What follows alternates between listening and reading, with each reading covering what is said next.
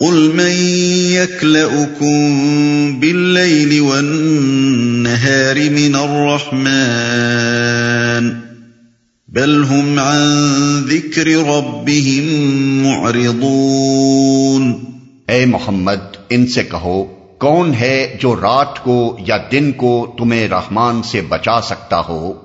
مگر یہ اپنے رب کی نصیحت سے منہ مو موڑ رہے ہیں۔ تمہیں رحمان سے بچا سکتا ہو۔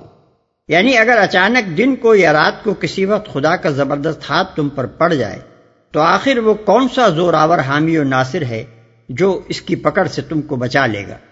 ام لهم آلهة تمنعهم من دوننا لا يستطيعون نصر أنفسهم ولا هم منا يصحبون. کیا یہ کچھ ایسے خدا رکھتے ہیں جو ہمارے مقابلے میں ان کی حمایت کریں؟ وہ تو نہ خود اپنی مدد کر سکتے ہیں اور نہ ہماری ہی تائید ان کو حاصل ہے۔ بل متعنا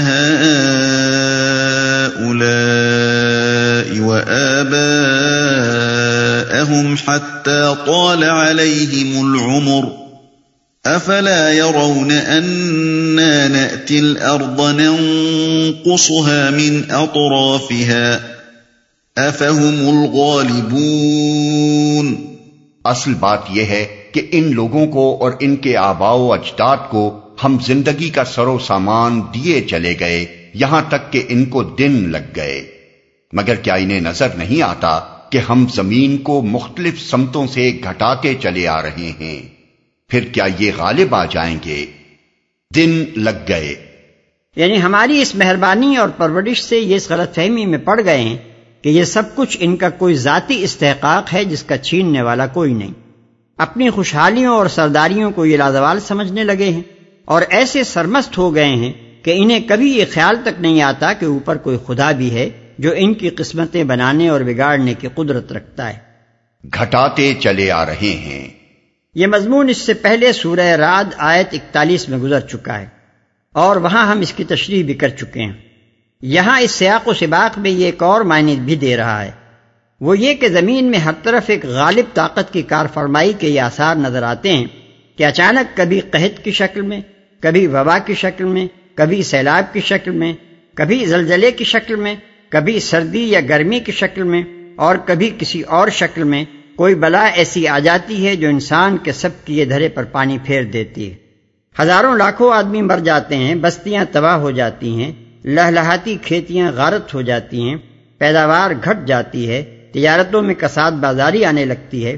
غرض انسان کے وسائل زندگی میں کبھی کسی طرف سے کمی واقع ہو جاتی ہے اور کبھی کسی طرف سے۔ اور انسان اپنا سارا زور لگا کر بھی ان نقصانات کو نہیں روک سکتا۔ کیا یہ غالب آ جائیں گے؟ یعنی جبکہ ان کے تمام وسائل زندگی ہمارے ہاتھ میں ہیں جس چیز کو چاہیں گھٹا دیں اور جسے چاہیں روک لیں تو کیا یہ اتنا بلبوتا رکھتے ہیں کہ ہمارے مقابلے میں غالب آ جائیں اور ہماری پکڑ سے بچ نکلیں؟ کیا یہ آثار ان کو یہی اطمینان دلا رہے ہیں کہ تمہاری طاقت لادوال اور تمہارا عیش غیر فانی ہے اور کوئی تمہیں پکڑنے والا نہیں ہے؟ قل انما انذركم بالوحي ولا يسمع الصم الدعاء اذا ما ينذرون۔ ان سے کہہ دو کہ میں تو وہی کی بنا پر تمہیں متنبع کر رہا ہوں، مگر بہرے پکار کو نہیں سنا کرتے جبکہ انہیں خبردار کیا جائے۔ وَلَئِن مَسَّتْهُمْ نَفْحَةٌ مِّنْ عَذَابِ رَبِّكَ لَيَقُولُنَّ يَا وَيْلَنَا إِنَّا كُنَّا ظَالِمِينَ۔ اور اگر تیرے رب کا عذاب ذرا سا انہیں چھو جائے، تو ابھی چیخ اٹھیں کہ ہائے ہماری کم بختی، بے شک ہم خطابار تھے۔ عذاب ذرا سا انہیں چھو جائے۔ وہی عذاب جس کے لیے یہ جلدی بچاتے ہیں اور مذاق کے انداز میں کہتے ہیں کہ لاؤ نہ وہ عذاب، کیوں نہیں وہ ٹوٹ پڑتا؟ ونضع الموازين القسط ليوم القيامة فلا تظلم نفس شيئا وإن كان مثقال حبة من خردل أتينا بها وكفى بنا حاسبين قیامت کے روز ہم ٹھیک ٹھیک تولنے والے ترازو رکھ دیں گے۔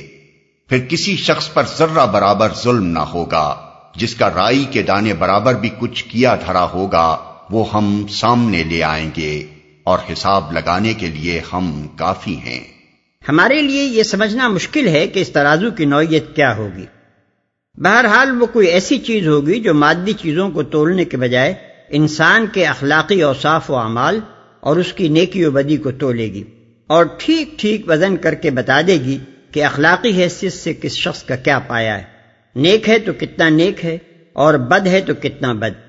اللہ تعالیٰ نے اس کے لیے ہماری زبان کے دوسرے الفاظ کو چھوڑ کر ترازو کا لفظ یا تو اس وجہ سے انتخاب فرمایا ہے کہ اس کی نوعیت ترازو سے اشبہ ہوگی۔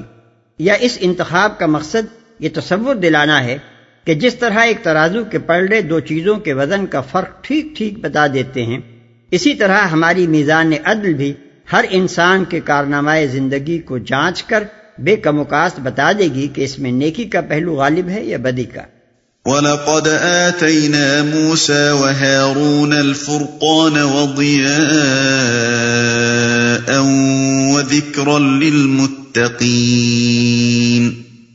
الَّذِينَ يَخْشَوْنَ رَبَّهُمْ بِالْغَيْبِ وَهُمْ مِنَ السَّاعَةِ مُشْفِقُونَ پہلے ہم موسا اور ہارون کو فرقان اور روشنی اور ذکر عطا کر چکے ہیں ان متقی لوگوں کی بھلائی کے لیے جو بے دیکھے اپنے رب سے ڈریں اور جن کو حساب کی اس گھڑی کا کھٹکا لگا ہوا ہو۔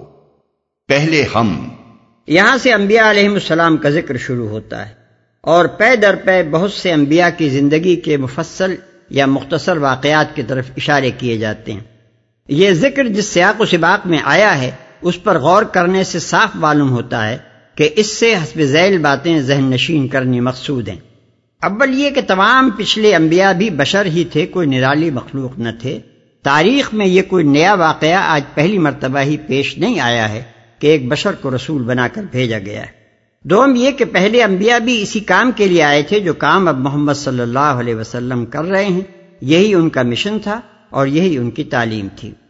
سوم یہ کہ انبیاء علیہ السلام کے ساتھ اللہ تعالیٰ کا خاص معاملہ رہا ہے۔ بڑے بڑے مصائب سے وہ گزرے ہیں۔ سال ہا سال مصائب میں مبتلا رہے ہیں۔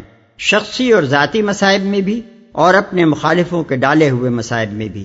مگر آخر کار اللہ کی نصرت و تائید ان کو حاصل ہوئی ہے۔ اس نے اپنے فضل و رحمت سے ان کو نوازا ہے۔ ان کی دعاؤں کو قبول کیا ہے۔ ان کی تکلیفوں کو رفع کیا ہے۔ ان کے مخالفوں کو نیچا دکھایا ہے اور موجزانہ طریقوں پر ان کی مدد کی ہے۔ چہاروں یہ کہ اللہ تعالیٰ کے محبوب اور مقبول بارگاہ ہونے کے باوجود اور اس کی طرف سے بڑی بڑی حیرت انگیز طاقتیں پانے کے باوجود تھے وہ بندے اور بشر ہی۔ الوحیت ان میں سے کسی کو حاصل نہ تھی۔ رائے اور فیصلے میں ان سے غلطی بھی ہو جاتی تھی۔ بیمار بھی وہ ہوتے تھے آزمائشوں میں بھی ڈالے جاتے تھے حتیٰ کے قصور بھی ان سے ہو جاتے تھے اور ان پر اللہ تعالیٰ کی طرف سے مواخذہ بھی ہوتا تھا۔ ذکر۔